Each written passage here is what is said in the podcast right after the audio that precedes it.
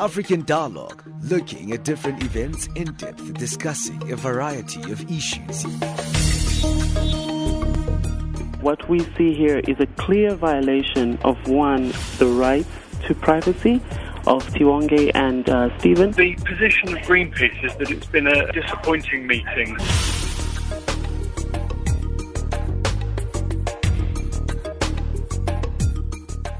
You are listening to Channel Africa, South Africa's external service into sub Saharan Africa. Thank you for listening to us on our various platforms on DSTV, OpenView, and our website, www.channelafrica.co.za. Well, today we're going to look at reaction uh, to uh, the announced uh, uh adjusted alert level 4 of the national lockdown uh, in South Africa for the next 14 days. All social gatherings, including political, religious, and cultural events are prohibited with the exception of funerals, funerals rather, which will only be limited to 50 people. President Cyril Ramaphosa made this announcement in his address to the nation last night. This as the country uh, grapples with the new Delta variant of the coronavirus, which has hit the country, leading uh, to South Africa recording the highest number of daily infections in the past few days. Now, before we get into our reaction um, uh, with our guests today. Let's hear this report by Ntebo Mokobo uh, just to contextualize uh, uh, the situation for our African listeners.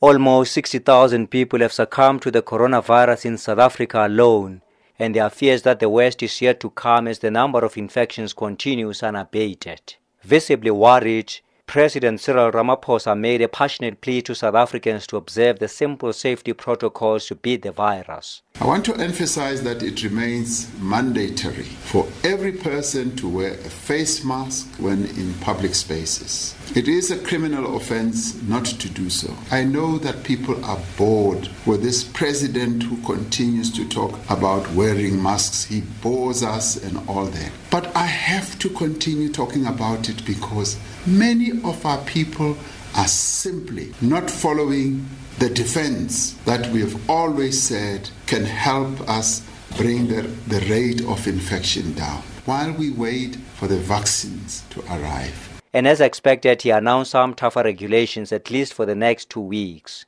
All gatherings, whether indoors or outdoors, are prohibited. These include political, cultural, social, and religious gatherings. Funerals and cremations will continue to be permitted, but attendance may not exceed 50 people, and all social distancing and health protocols must be observed. Night vigils, after funeral gatherings, and so called after tears gatherings are not allowed. Beaches and parks will remain open, however, no gatherings will be permitted at such places. Contact classes are also canned for now with the winter school holidays brought forward. Schools will start closing from this coming Wednesday, the 30th of June, and all schools will be expected to be closed by the end of the week on Friday. Contact classes at tertiary institutions will end by Wednesday, the 30th of June, with limited access to the institutions. Residences, however, will remain open at those institutions. The ministers of basic education and higher education, science and innovation will provide further details on these arrangements. And with Gauteng being the epicenter and accounting for 60% of the new cases, the president said leisure travel in and out of the province is prohibited. Because of the burden of infections in Gauteng, travel in and out of the province for leisure purposes will be prohibited. This does not include work, business, or commercial travel, transit through airports, or for the transport of goods. If you are currently not in your place of residence, you will be allowed to return home to or from Gauteng and has assured the nation that the vaccination rollout is going on smoothly. We are forging ahead with our rapidly expanding national vaccine program. As of midnight yesterday, nearly 2.7 million South Africa had received a vaccine dose. In the last week, daily vaccine rate had surpassed 100,000. I still want to see this reaching 300,000. In the last 3 days, we have received an additional 1.2 million doses of the Johnson & Johnson vaccine and 1.4 million doses of the Pfizer vaccine through the COVAX facility. With these additional supplies, we will be able to rapidly increase the rate of vaccination this week and in weeks that follow. The president also had a tongue lashing for the EFF for attacking SAHPRA or not giving the Russian Sputnik 5 and the Chinese Sinovac vaccine the nod. Meanwhile, government will assess infections after two weeks and decide if the current measures remain or are relaxed. I am Tebu Mokobo in Johannesburg very detailed report that contextualizes our conversation today. And we're going to get a response around the adjusted level uh, four uh, of the national lockdown in South Africa for the next 14 days. A lot of uh, um, sectors have been affected by this particular adjustment. Uh, we're joined by Mugwena Maluleke, Secretary General from the South African Democratic Teachers Union, also known as SADTU. We also have Michael Swain, Executive Director from uh, Freedom of Religion South Africa, also known for ForSA. We have Wendy Albert, CEO of Restaurants Association of South Africa. And let me start with Mugwena. Uh, thank you for giving us your time. Uh, good morning, Benjamin, and good morning to your panel, and as well as the listeners. Thank you for the opportunity indeed. I see the Department of Education right now is at the uh, Free State in Botshabelo, and they're making this update on basic education response to these lockdown measures. So there's still a lot to unpack, really, and we don't have all the information yet as it's still being announced, Mugwena. But what do you make of the closure of schools and educational institutions being brought forward? And uh, uh, schools are said to be uh, closing from Wednesday? Thanks for the question, Indeed, uh, we we really welcome uh, this move by the president and and and uh, the government um, to uh, br- bring forward uh, the uh, closure of the schools um, to the 30th, um, in particular this week. We do so because we have always emphasized that we shall be informed by science and we shall always be following what the trend is in terms of epicenters and, and, and hotspots, and therefore we will always engage with the Department of Education.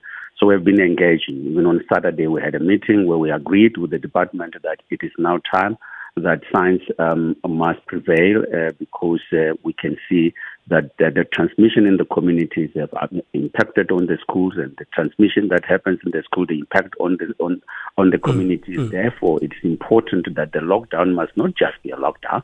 It must be the moment of reflection it must be the time when we have got to fortify our tracking and tracing system to ensure that we track those who are mm. affected mm. everywhere where they are so that we're able to um, um, uh, bring the numbers down.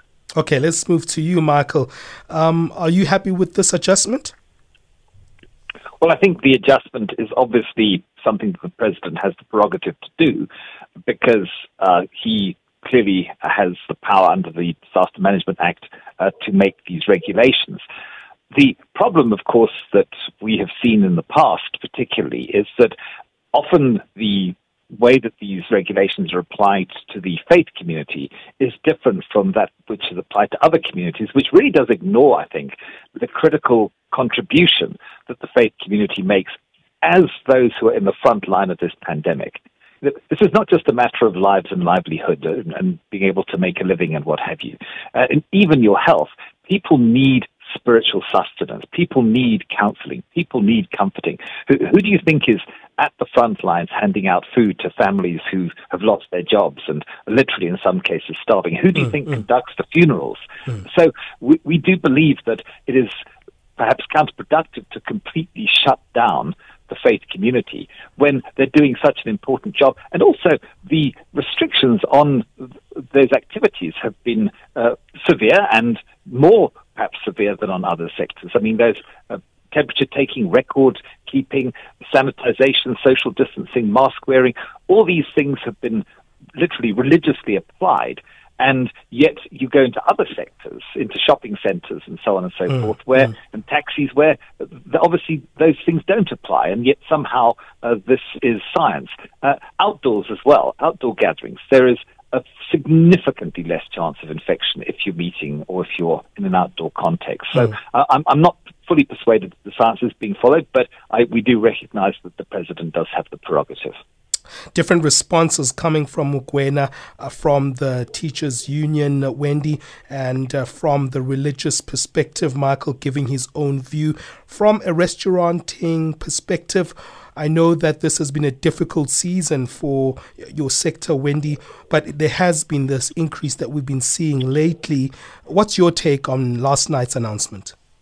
You know, I appreciate that the president has difficult decisions to make, but I think that they certainly are looking in the wrong places to try and um, put blame on the industry. You know, what we are again is we're the industry that's hit the hardest. And what we've learned through all the levels of lockdown is that all this simply does is destroy the ability for people to earn an income. It destroys livelihoods and it destroys businesses and people who are passionate about their businesses. Also, the emotional impact that this has had on our industry is severe. You know, last night my phone was flooded with emotional messages of people desperate to know where they're going to get their next income from, where they're going to get work from, whether they're going to return to their jobs, whether they're going to be able to have any type of recourse financially from UIF or TERS. Mm. Um, and, you know, for me, the first decision that I always move into when we move to these spaces is how do we protect the vulnerable people? These are the beautiful people who serve our industry so tirelessly and effortlessly, and they're never protected. And one thing we had asked for government from the onset is consult with us, talk to us. Let us find solutions together that has the least amount of economical impact on us, that allows our people to stay employed, and that allows our business owners to support employment. But you know, when decisions are taken yesterday and there's absolutely no regard for the hardship that we've been through, as well as the livelihoods of people's jobs mm. that are currently being destroyed, it makes me wonder what is all the scientific evidence? What is all the statistical data that they keep referring to? Because if we were high risk, why isn't it that we were expedited with the vaccines? Why weren't my frontline staff given the vaccines in March already? Mm. You know, when the numbers got high, we consulted, we sent to government, we said we've got additional plans that can support us from staying open. Mm. Please don't shut us down without notice. Give us time to plan our businesses, to make effective decisions, to trade out the stock, to find solutions to support our staff, put TERS and UIF in place, ensure that there is some form of financial recourse that you're putting in place for us. Let there be some debt reprieve for us. Let there be some rental reprieve. Let the, the landlords cut our, our leases let the, the banks hold off on our payments, and let us support government if sure, you are so sure. certain that this is what you want for us. But yet again, we sit in a ministerial house that is crossed over within two responsibilities. Who is actually advocating for the restaurant industry? You know, is it due to the fact that we don't have a full time minister that's sitting on the portfolio mm-hmm. that we found ourselves moving backwards 14 months mm-hmm. into a further decimated place than what we were in January? And when government worked with us in April, we showed how responsible we could be and how we could work by ensuring that people could come into our establishments, drink and eat responsibly, by ensuring that we keep everybody safe and that we turn the numbers down. Hmm. Why are we not doing the same effective, responsible consultative processes that we did in April? Hmm. Why have we moved back like we've learned nothing? Today, the illicit trade has opened up and jobs thousands, hundreds of thousands of jobs have been lost because the illicit trade is taken from our businesses today. Hmm. We'll come back to that because I need to take a break because what you make is a very interesting um, case, Wendy, because they always speak about livelihoods versus the issue of um, the scientific notions.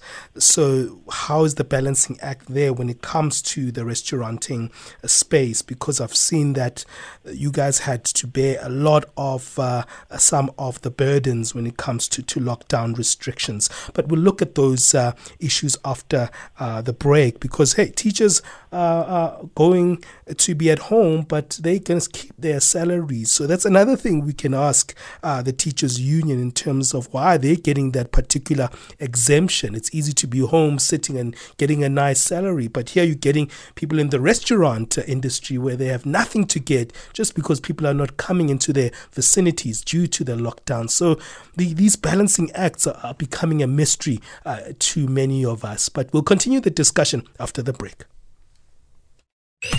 Have you ever asked yourself, what on earth am I here for? When God placed His image in us, He placed a sense of eternity within us. What is my purpose in life? I was made for greatness. I just don't know what it is yet, but I was made for greatness. Life by Design explores the journey of people from around the continent who live a life of purpose. They share their experience on how they discovered what they were meant to do. Join me, Amanda Machaga, every Monday at 8.05 Central African Time for your weekly dose of Monday motivation only on Channel Africa, the African perspective. Life by Design. Be the architect of your life.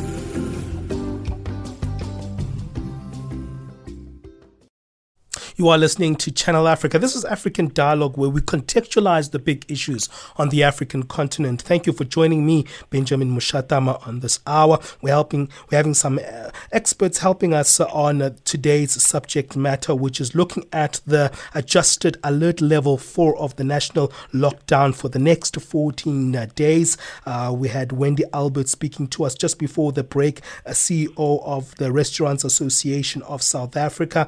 Uh, the executive Director of Freedom of Religion South Africa is with us. That's Michael Swain. And Mugwena Maluleke is with us representing the South African Democratic Teachers Union. He's the Secretary General of SADTU. Uh, Mugwena, let's come to that because uh, it seems like th- th- there is that issue of adjusting the issue of livelihoods and also the cost of COVID 19 when it comes to lives. Um, it's a strange balancing act because you have people, as you heard, like from the restaurant uh, uh, space, who are saying, look, we are losing jobs. We're not getting an income when people don't come into our restaurants. But then you have people in the teachers industry who um, can stay at home and still they, they get their, uh, their salaries every month. Uh, it's an imbalance in society, isn't it, that we are creating with these lockdowns? Thanks, Benjamin, for that. And I think we need to uh, appreciate the fact that uh, both from the restaurant side and the uh, faith uh, and religious side, that um, of course they're presenting um, a, a, very reasonable arguments. Mm-hmm. Um, however, I, I, think it's important that uh, we are able to separate, distinguish um, whether the teachers will just be home and uh, not doing anything because it is that they were supposed to be going on holiday from the 9th, mm-hmm. and therefore this has been brought forward to this week, which means they will they be on holidays anyway, and therefore they will be coming back a, a week earlier as well. Um, because uh, it, it, was planned, it's in the calendar. However, we have to also look at the mobility issue because for us to be able to contain this particular virus, we need to be reducing mobility we're bringing about 13 million of our learners in particular. And uh, at last year in 2020, we were mm. clear mm. that our learners were not being affected. But this time around, the variant, which is called Delta, as you put it, it is affecting the young people. And for us to be able to contain it, it means we must track and trace and be able to quarantine and, and self isolate those that have been affected so that come uh, the reopening of the schools, we deal with that. So the issue of uh, people receiving salaries while they are home, it is fact that uh, we teach and we teach um, almost on weekends. Uh, if you go now to Makapanstad, parents and the teachers are sleeping at the schools on weekends. And therefore, when I joined this teaching profession, we were told that you are a teacher for 24 hours. Mm-hmm. So there's work that we do in terms of building relations with our students outside the classroom the only weakness that we are going to be seeing is that we are five years now behind in terms of the cost of COVID mm. on our children. Mm. And therefore, it would mean that we have delayed the issue of blended learning because we have been crying that when the schools are shut down, the learning must not be shut down. The learning must continue through a blended uh, platform where we could be able to have online, we can have distant learning, and so forth. So we from the union side, we really stand in solidarity with the workers that are losing their income, that are losing their, their jobs mm. and so forth. But we have to come together and say, like uh, like like one of your guests is mm. saying, can we see ourselves as a law abiding society as South Africa? When it's mandatory for a mask to be worn, can it be worn? Mm. If it is mandatory for us to say we must social distance, can we social distance? Mm.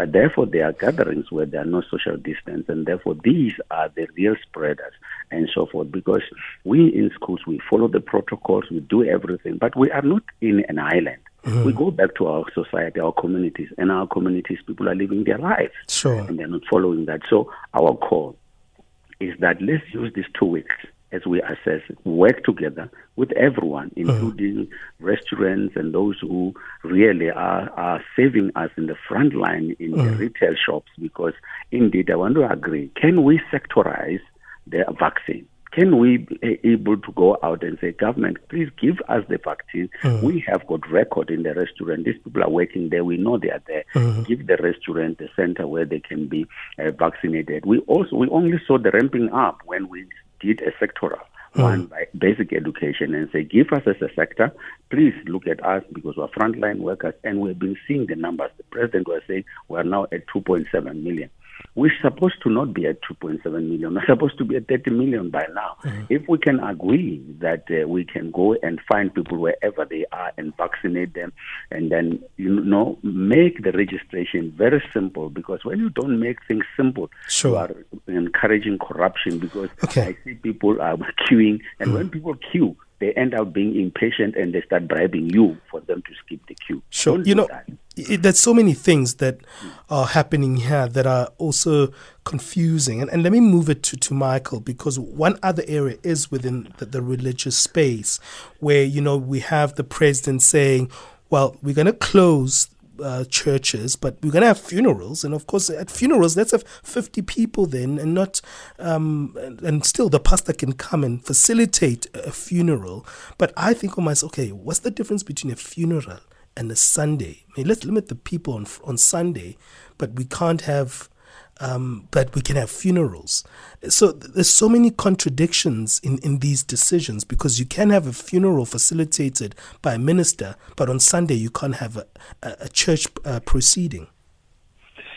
As, as, you correctly point out, it, it is the lack of logic while simultaneously claiming uh, the application of science that is concerning about these things. And the other thing is perhaps you know, why is there not a differentiated approach? I mean, obviously, it's very concerning that the uh, Delta variant has taken hold in Gauteng, but government is actually treating every single province of South Africa exactly as if they had the same level of infection and the, and the same level of challenge, whereas other parts of the country are actually not in anything like the same position.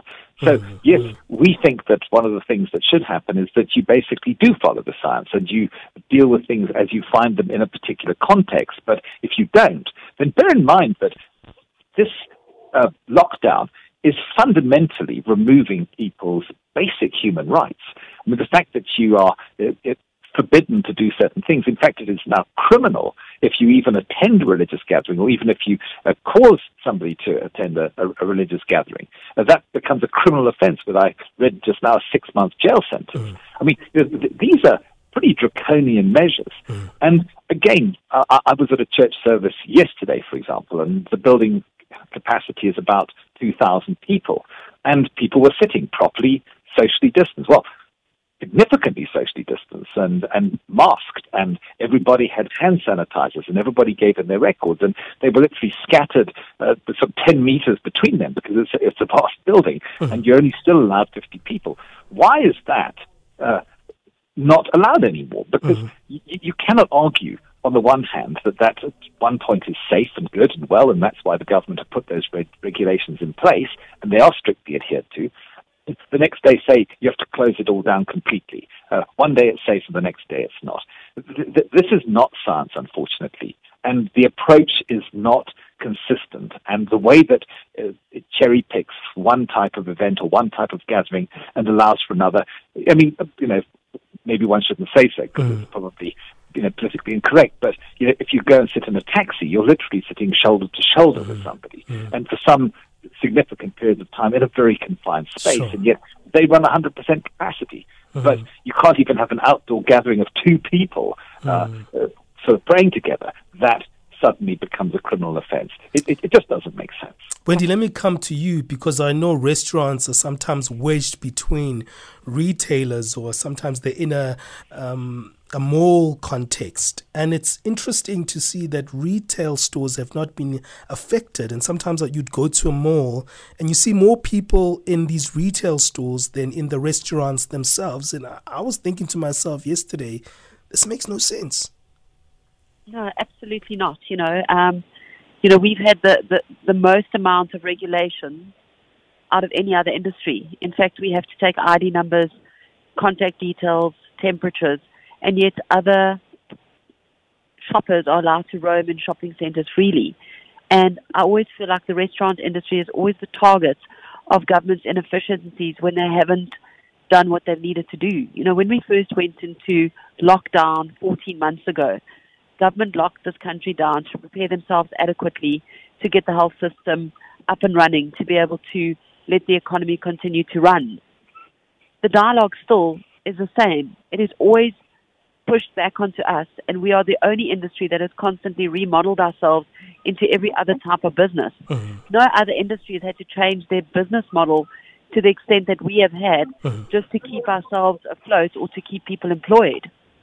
And I can't understand how they can always make reference to the scientific evidence and to the data and to the statistical information when it's never presented to us. So no matter how many times we actually ask for this, we never get the documentation that they keep referring to. And when we make reference back, what we do say to them is of all the learnings that we've taken from previous lockdowns, all we've learned is it destroys jobs and it opens up the illicit trade and the second economy, mm. which then obviously impacts us and, and closes our businesses and has a massive impact.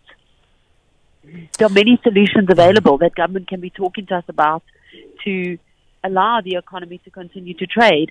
So where is the cohesive relationship and the promise from President Ramaphosa to say he'll balance lives and livelihoods, hmm. keep the economy turning. Because the dictatorial space that we're in and we find ourselves in today certainly doesn't show that there's any interest in working with the restaurant industry to saving our businesses and saving the jobs that are currently being lost. Absolutely. I'm going to take a quick break and maybe let's find a way forward after the break. What needs to be done? Uh, Mugwena Maluleke uh, from SADTU was saying we need to find platforms where we can actually have a collaborated conversation on how to deal with these particular challenges. We'll, we'll look at that uh, theme after our break.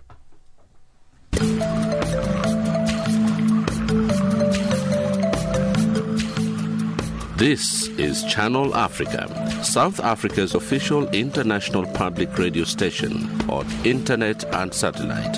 From an African perspective. Guess what? You can now listen to Channel Africa using Silozi, Chinyanja, Kiswahili, Portuguese, French, and English, giving you an African perspective. Hi, my name is Tandalunye Ndlovu, and you are listening to Channel Africa. We are Channel Africa from an African perspective. Channel Africa, bringing you the African perspective.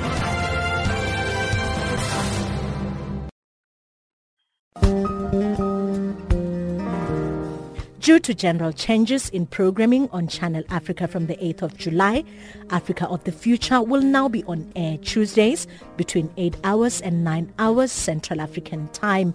We apologize for any inconvenience caused to you, our valued listener.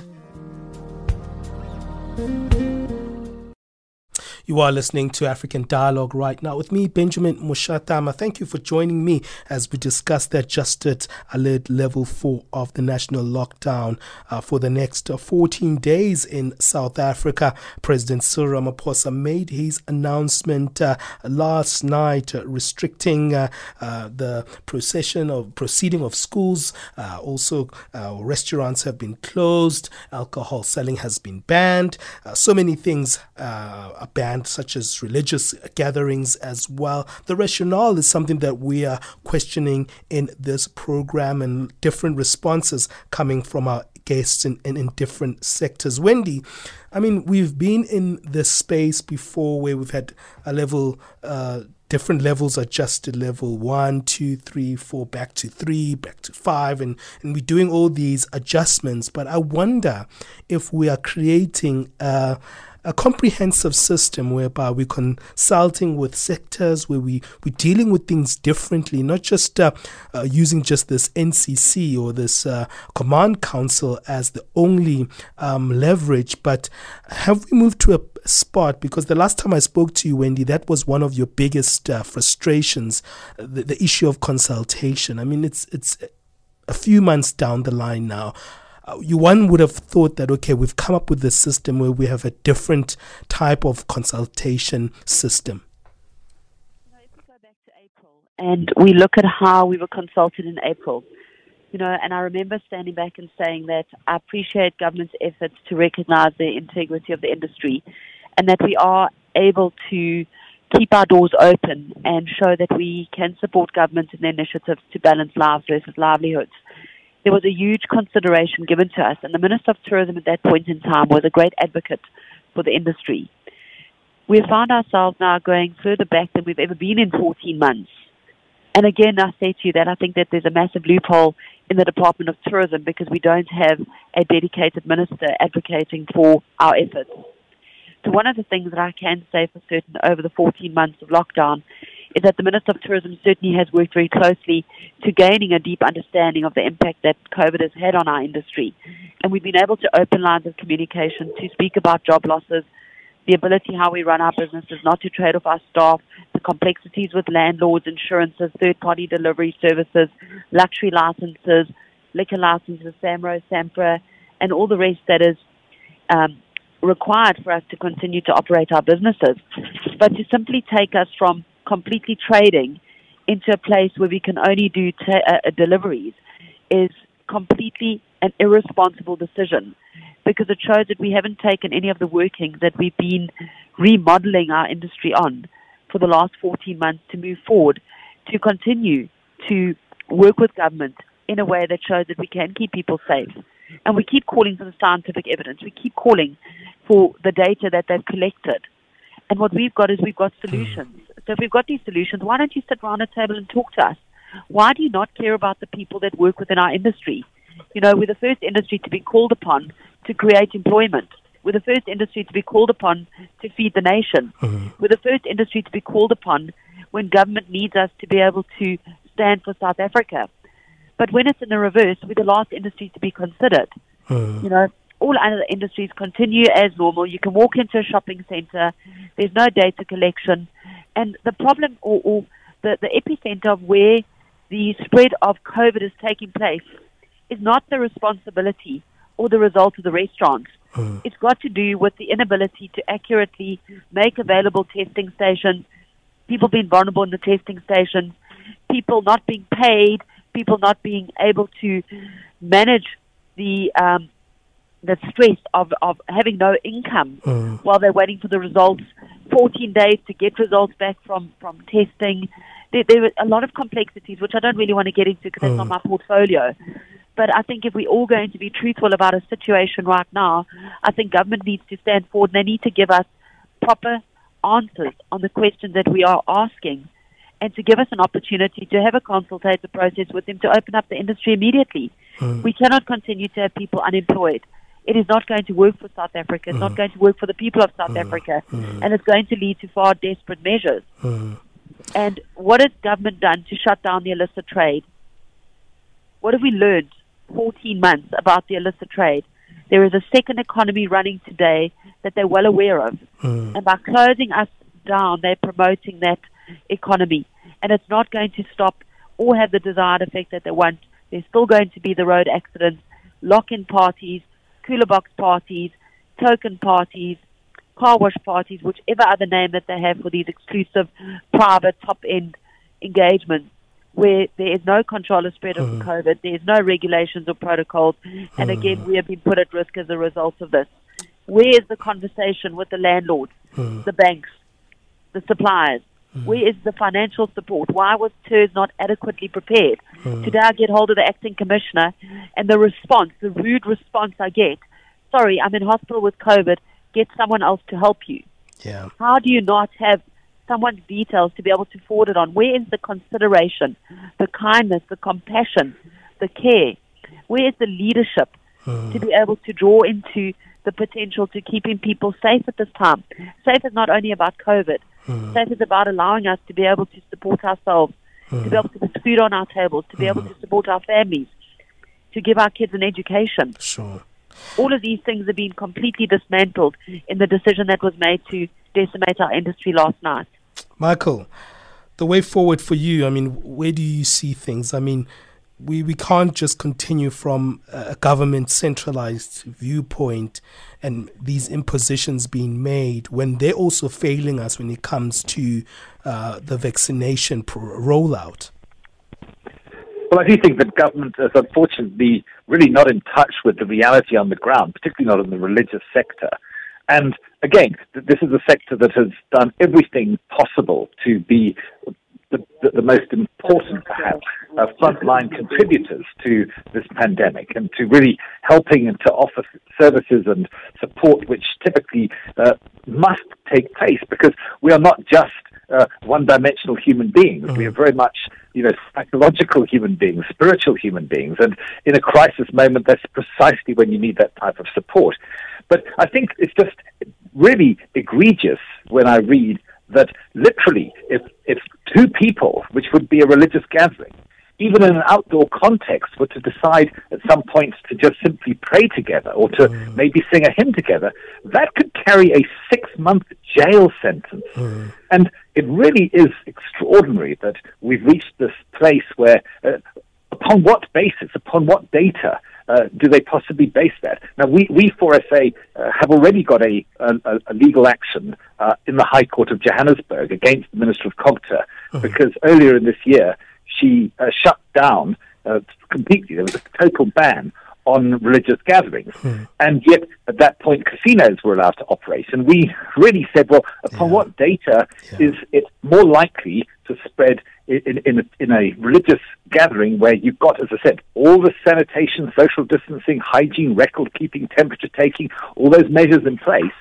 And yet somehow you can happily pull a slot machine lever, but the mm. minute in that same context you were to decide to maybe turn that into a prayer meeting and to pray two people praying together, that would then be something that you could be arrested for and criminally charged for. So I, I- I just think that government really does need to consult more broadly. It needs to be in touch with the reality on the ground.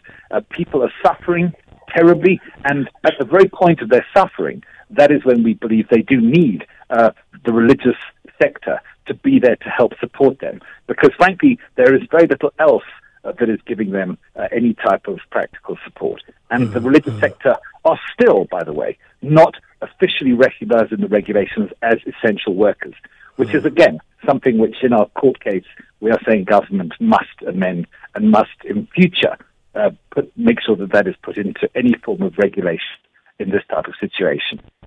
Well, let me give you the final say, Mugwena, from a teacher's perspective. You've got a minute and 15 seconds left. Just give me your final sentiments around what, what, what you see the way forward being. Thank you so much. Indeed, the, the the way forward that we see from from the teachers union, um, one is that let's work together and uh, let's improve the consultative processes uh, we do in education. That we continuously are consulting each other, sharing ideas, listening to the science, and be able to make those particular informed decisions. We think it's very important that Michael and Wendy are calling for consultation. That the government has got to be transparent and be able to consult. Two is that we believe as an organization that the government can take us to level 20, okay?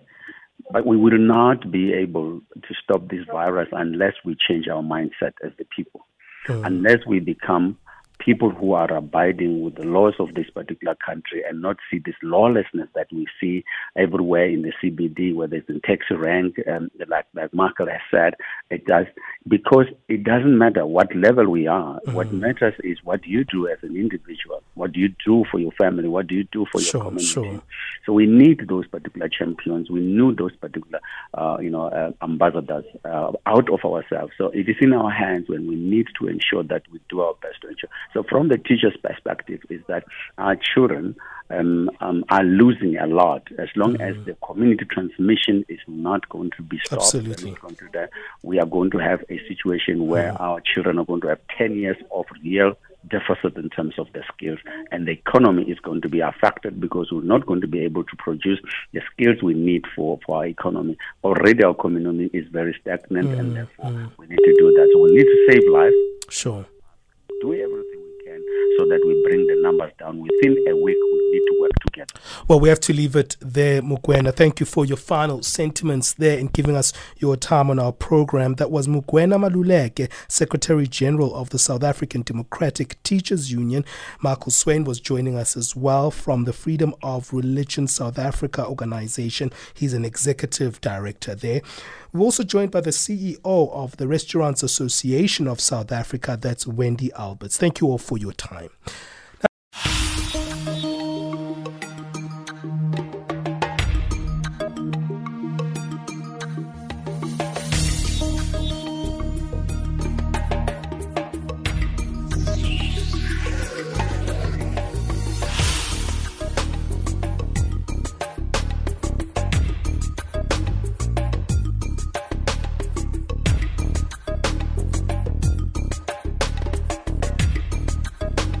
Well, that's how we wrap up the program today. Uh, thank you to Tumelo Zulu, who was uh, producing today's program. And uh, um, thanks uh, to uh, Tumelo as well on the other side. He was also a technical uh, producer. And yeah, that's how we wrap up the program today.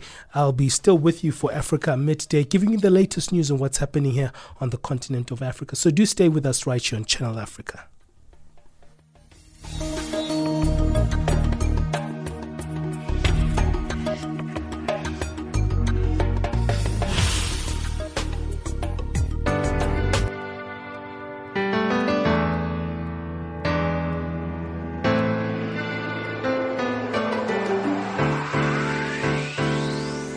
Our Father who art in heaven, hallowed be thy name. Ke kgatsetse ke diphoso tse ke di yentseng. Dikeledi tsa ka di rota ke le tjhankaneng. Ke kentse mathateng, one ntsha seretseng. My life was too fast, 5-2 ho ya diheleng. Blindfolded by the good life and pressure, ke leng machiteng lona ba taung ba bohale bang shebileng lehodimo lefatsheng ke lona ba ke ba tshepileng begging for your forgiveness lord i can't deal with the silence. Standing before you dolo all i need from you is guidance. Why until my killer sniffing coke riding reckless? Thought i was doing best just living life to the fullest stressless. Uthando lakho dlula my finance? I'm grateful for the second chance now i know where my life stands. With the purpose just want to tie up all the loose ends. No more wrong turns i just hoping this ain't my last dance